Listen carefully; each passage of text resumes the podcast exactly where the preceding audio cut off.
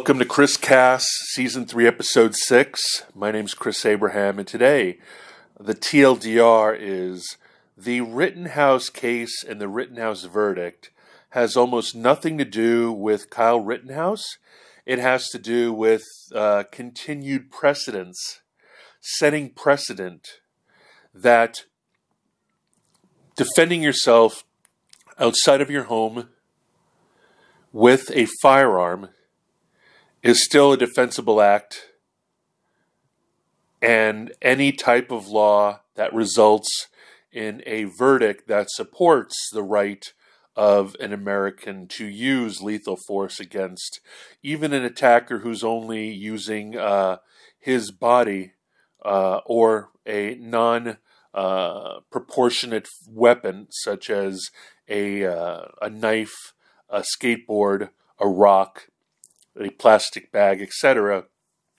People are always looking for high, highly political uh, trials that are being handled by activist U.S. attorneys and activist AUSAs, assistant U.S. attorneys, and public prosecutors who are in it to make a name on prosecuting against uh, gun users, gun uh, defenders, people who use firearms in self defense.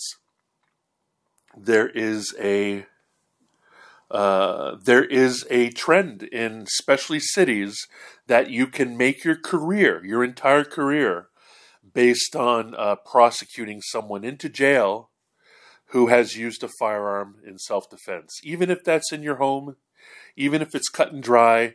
And many people, when you hear them talk about the Rittenhouse case, most people who are on the side of uh, the defense in terms of this being a cut and dry uh, self defense charge believe that he shouldn't even have been charged.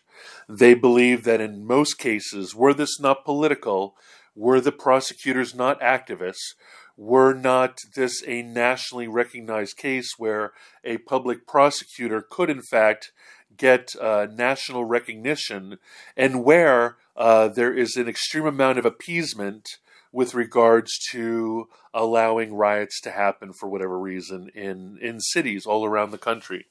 So, this was supposed to be a flag, uh, if you will, in the ground this was supposed to be a line in the sand. This was supposed to be a red line. This was supposed to be uh, um, a stake in the ground that was supposed to show that um, that guns are not welcome, and instead, because of hubris, fully because of hubris, pride and hubris and so forth, uh, this became uh, what everybody thought at the end of the day was going to be a uh, ca- uh, a, um, uh, a kangaroo court, but in fact it turned out exactly as the law prescribed, which is Kyle Rittenhouse very publicly around the world, even with any number of falsehoods and downright lies and actual disinformation about everything, and I don't even know why they needed to do that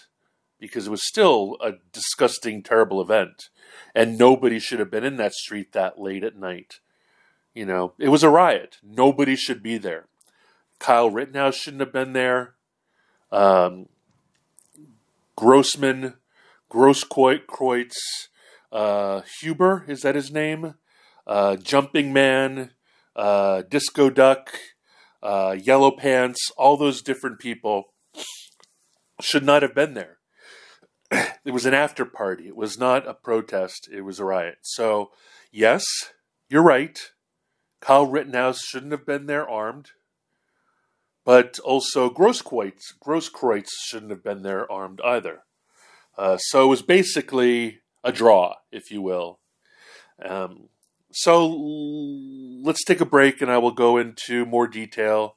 Uh, completely shooting from the hip, completely not a lawyer completely not referring to uh,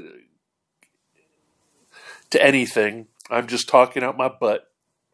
But if you know Chris Cast, That's what you're here for. So I'll be right back after the break.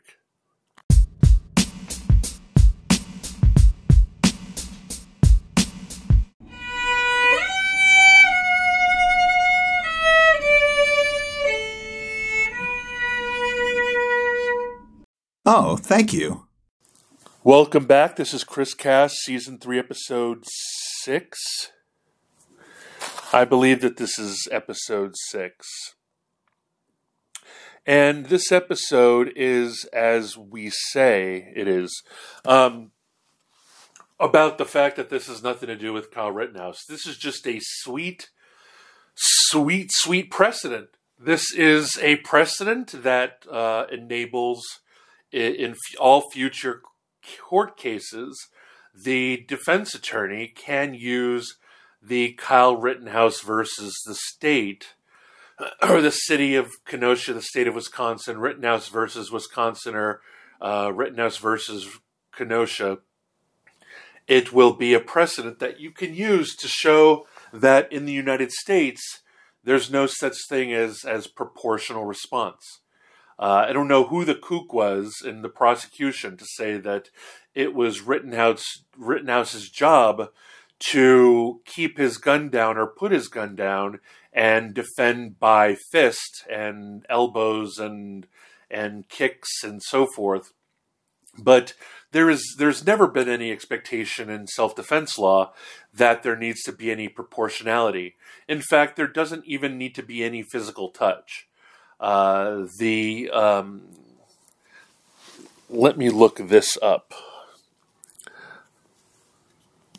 All right, I'm going to just talk about legal defense in Virginia because that's where I live. Um, there are many more states that are more uh, free in terms of um, support, uh, stand your ground, def- uh, are not, if you will, in many cases, uh, turning, if you will, blue or purple from red, and Virginia is becoming more and more anti gun, anti firearm, anti all that kind of stuff. So, but let's look at the law as it is. Even though if I were to ever defend myself uh, with a firearm and killed someone uh, who was either breaking into my apartment or attacking me in the street or mugging me or whatever, uh, this is the law that I have. Even though in Northern Virginia, I'm told that there are tons and tons of activist prosecutors, activist um, public prosecutors, activists, AUSAs, and activists. Uh, I think that the Arlington uh, attorney, U.S. Uh, attorney, is is um, anti uh, anti gun as well. So it would be an uphill battle, et cetera, et cetera, et cetera. I hope it never happens. I'm all about evading, avoiding, and running. But if someone goes ahead and threatens my life by uh, preparing to or actually attacking me, or mugging me, or trying to attack me, or whatever, and I'm armed, I will use that that uh, deadly force. So here's the copy. Virginia's self defense laws provide that a non aggressor is justified in using force against another person if one he reasonably reasonably believes two that the force is necessary three to protect himself from imminent use of unlawful force by the other person although not codified in statute virginia case law supports a version of the castle doctrine providing that under certain circumstances a person may use deadly force against someone entering his home. Virginia also has a no retreat, or more commonly known as stand your ground law, which means you are not required to retreat. In other words, try to escape prior to using self defense under certain circumstances. Self defense can't provide a legal basis as a defense in cases in part involving murder, assault and battery, malicious wounding, and unlawful wounding. Uh, let's see. Legal defense of self defense in Virginia reasonably believes he is in imminent danger of an overt act threatening unlawful force, seriously bodily harm, bodily harm or death, and uh, use the amount of force reasonable in retaliation to the harm threatened. So, in actuality, when you're trained to uh, defend yourself with a firearm as part of the concealed carry uh, permitting, uh, you're told that when someone, and now this is threatening unlawful force. If you're in imminent danger of an overt act threatening unlawful force, seriously bodily harm, or death, the threatening part doesn't mean you actually receive unlawful force, seriously bodily harm, or death. It means that you just feel threatened with it right?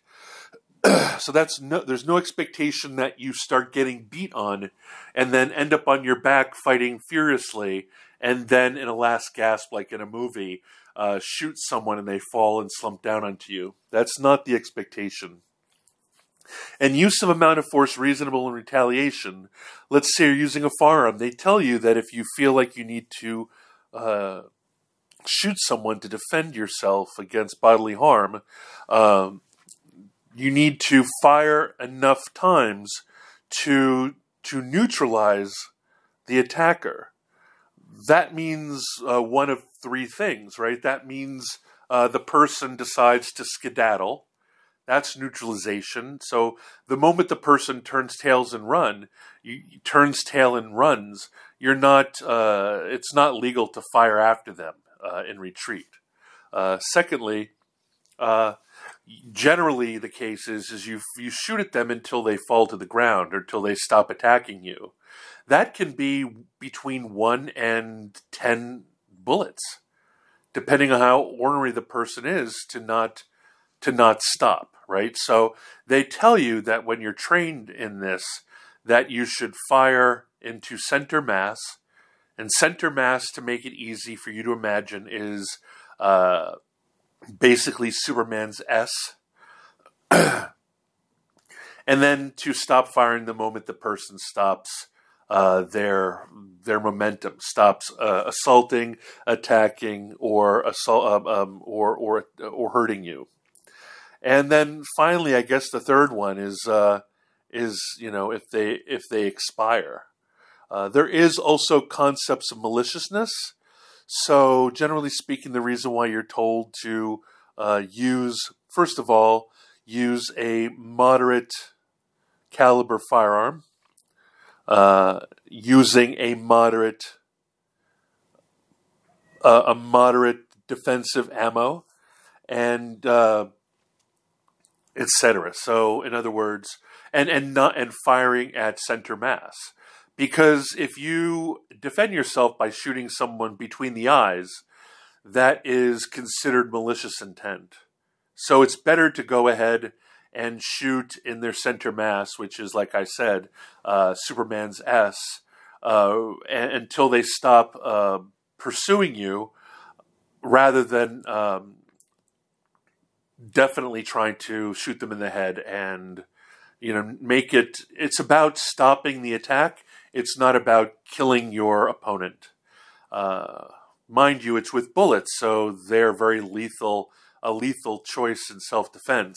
And by the way, uh, self defense is not sporting.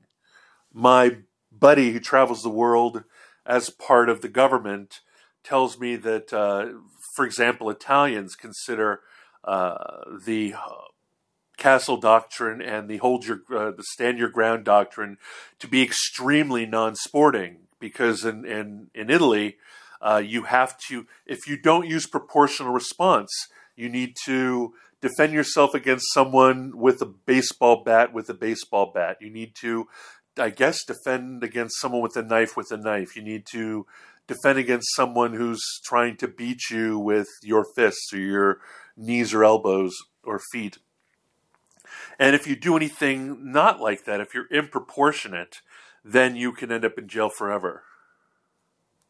That's why people are more than happy with getting beat up in Europe. And then the user, then the reasonable belief that the use of force was justified. The reasonable appearance that the use of force was justified is is assessed from the subjective viewpoint of the dependent, uh, the defendant at the time he acted. Therefore, a person is justified in using force to repel an unlawful imminent attack, imminent, not happening, uh, imminent attack, if he holds the subjective belief, the personal belief, not the objective belief, the personal. It's built into law.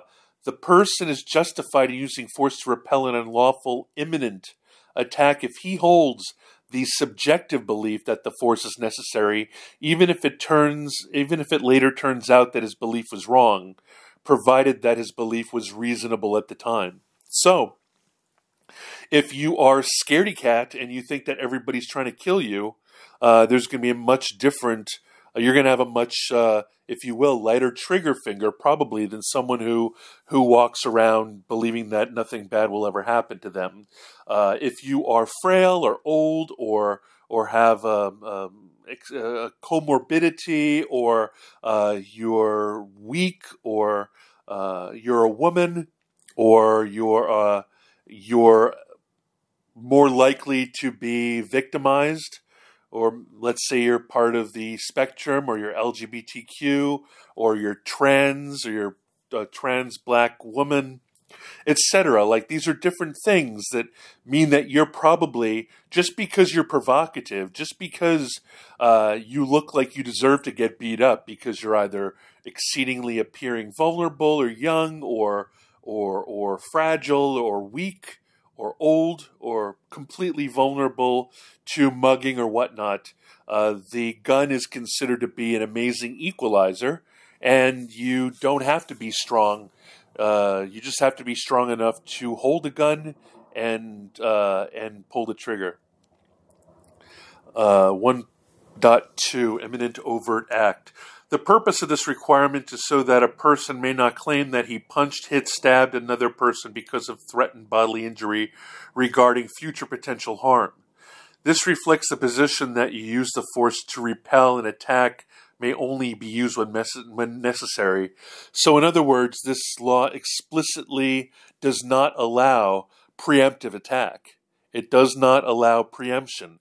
It does not allow you to go ahead and attack first for fear that at some point in the future, uh, that person is a threat to you in the future. So it, it has to be done in self defense, not in prophylaxis. Merely being afraid that another person may inflict, inflict bodily harm again or bodily injury against him does not justify inflicting bodily injury against that person. There must be an overt act that puts the person in immediate danger of unlawful touching. Unlawful touching. So remember that. There is a thing called unlawful touching. Imminent means an immediate real threat to one's safety. As the court in Byrd stated uh, in the context of the threat of serious bodily injury, there must be some act menacing some act menacing present peril, and the act must be of such a character as to afford a reasonable ground for believing there is a design to do some serious bodily harm and imminent danger of carrying such design into immediate execution. Unlawful force, seriously bodily harm, or death.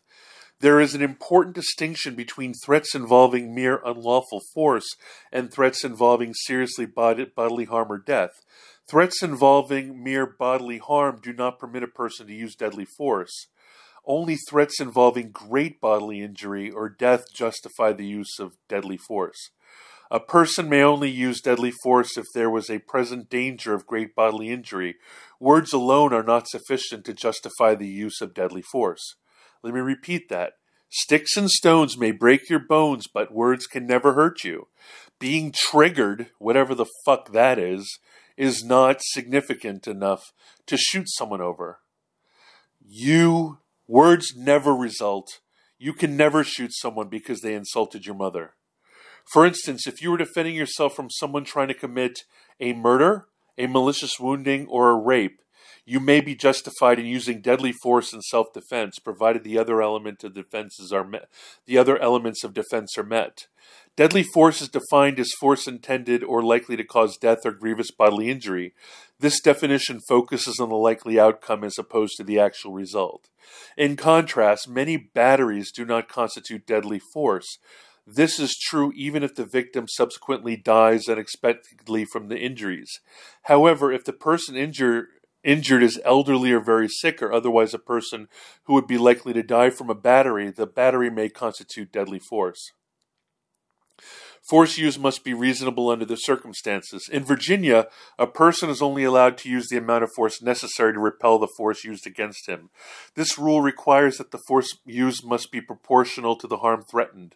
Excessive force is not protected. Therefore, when threatened uh, with a non deadly attack, a person is not justified in using deadly force to repel the attack. Now, that's pretty confusing because the FBI uh, has proven time and time again that more people die at the hands of, uh, of, of, of brutal physical attack than they do by firearms. So I guess that really comes down to. Uh, guess that comes down to situation and and the quality of your lawyer, uh, and whether or not you really feel like your life was harmed. I mean, I I guess in Rittenhouse's world, uh, there were threats made, uh, there were gun there were gunshots fired, and he was extremely vulnerable in enemy territory. Uh, and he wasn't with his other friends. He wasn't near the cops. He was running and running and running and being chased down. I would say that that is pretty threatening. Virginia's no retreat or stand your ground law. In Virginia, the law does not necessarily require a person retreat prior to using force or even deadly force when he is confronted with an aggressor, provided the other elements of the defense are met. As a general rule, Virginia does not require a person to retreat before using deadly force when confronted with an aggressor. However, where a person has been the aggressor or otherwise at fault, he must follow the rules regarding to excusable self-defense see below for the use of self-defense to be lawful. In order to determine whether a person is required to retreat prior to using self defense, it is necessary to determine whether the use of self defense is justified or merely excusable. This focuses on the prior action of the person claiming self defense. Justified self defense. Justifiable self defense applies where a person is free from any fault in provoking the attack. If the defendant is even slightly at fault in contributing to the assault, the use of self defense is not justifiable but may be excusable. See below. Excusable self defense, and this might be where Rittenhouse exists because in many cases, people perceived him as being provocative by open carrying, by being a, counter protester in a uh, Black Lives Matter um, protest, riot, etc. In other words, a non welcome guest, an unwelcome guest. Excusable self defense. In some circumstances, a defendant may be justified using deadly force even though he is not entirely he is not an entirely innocent party, but certainly certain requirements must, must be met. The court in Bailey stated excusable homicide in self defense occurs where the accused, although in some fault in the first instance in provoking or bringing on the difficulty, when attacked retreats as far as possible, announces his desire for peace, and kills his adversary from a reasonably apparent necessity to preserve his own life, or save himself from great bodily harm. An aggressor may be defined as one whose affirmative unlawful act is reasonably calculated to produce an affray, uh, foreboding, uh, injurious, or fatal consequence.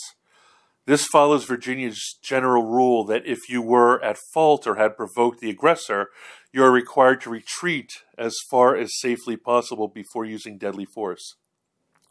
The aggressor may use force in self defense only after having totally abandoned the original attack, which is, I think, letter of the law exactly what uh, what Kyle Rittenhouse did. He ran and he ran and he ran.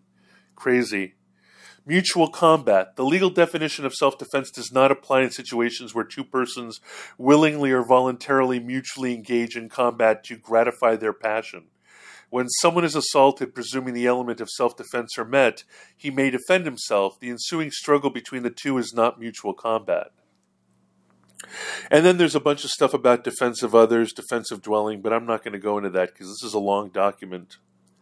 Um, so, that is what people are so excited about with regards to Kyle Rittenhouse. I mean, he has definitely made a hero. He has definitely made a, a uh, uh, if you will, a non-martyred martyr. He is uh, he is definitely a conservative and gun rights hero for sure. especially for the fact that he doesn't have a rap sheet. I can't tell you how often, often, often I'm being told how uh, much of a scumbag uh, Grosskreutz and Grossman and uh, uh, Huber and um, all the other people are. So he's also uh, squeaky clean, right? So you got a, a, a squeaky clean, clean guy who is a lifeguard and all these other things. So he will be canonized for sure, and he will enter sainthood. But on the other hand, nobody cares about him really. Like he is a manifestation of everything with regards to pro Second Amendment, pro concealed carry, pro uh, lethal gun self defense, uh, pro lethal gun uh, defense of others, uh, pro carry, pro open carry, uh, pro street defending, pro uh, I belong here because this is my neighborhood, or even I belong here because this is America.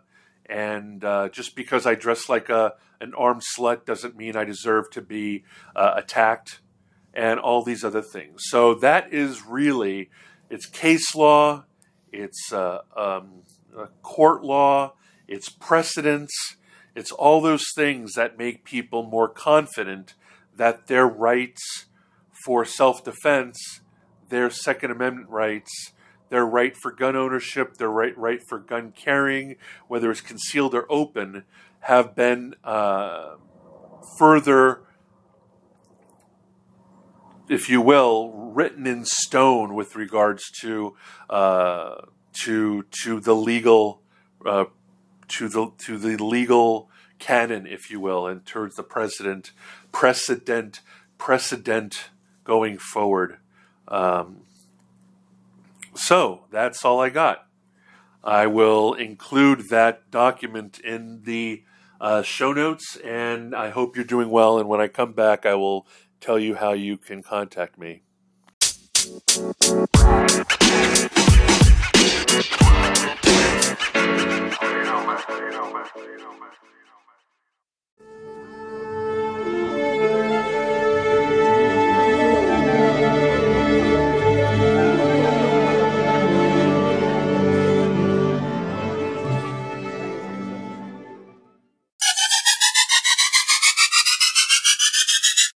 Welcome back, welcome back, welcome back. This is Chris Cast. My name's Chris Abraham, and uh, I am very happy to be here with you. And I'm very happy that you lasted all the way to here. And I'm really happy in general because I went to the to the doctor today, and. Uh, for a yearly physical, and it seemed like everything is okay. Uh, I do not know, but I'm hoping. And uh, if you want to reach me, I'm at plus one 202 352 5051. Uh, you can text me, you can call me, I won't answer. You can uh, WhatsApp me, you can telegram me, you can signal me, you can text me, like I said. Uh, you could get me on Skype at Chris Abraham, one word. You can find me on Twitter at Chris Abraham, on YouTube at Chris Abraham, on anchor.fm slash Chris Abraham. You can schedule a call with me at calendly.com slash Chris Abraham. I'm at Instagram on Chris Abraham. I'm on uh, Facebook, facebook.com slash Chris Abraham, uh, youtube.com slash Chris Abraham. Uh, my home site is chrisabraham.com. My email is chris at abraham.su. And if you would be so kind, go everywhere you listen or find your podcasts and give me five stars and like me, subscribe me, uh, review me, and all those fun things. I think it matters a lot. And I appreciate you. I love you, and I'll see you next time. Ciao. Yay!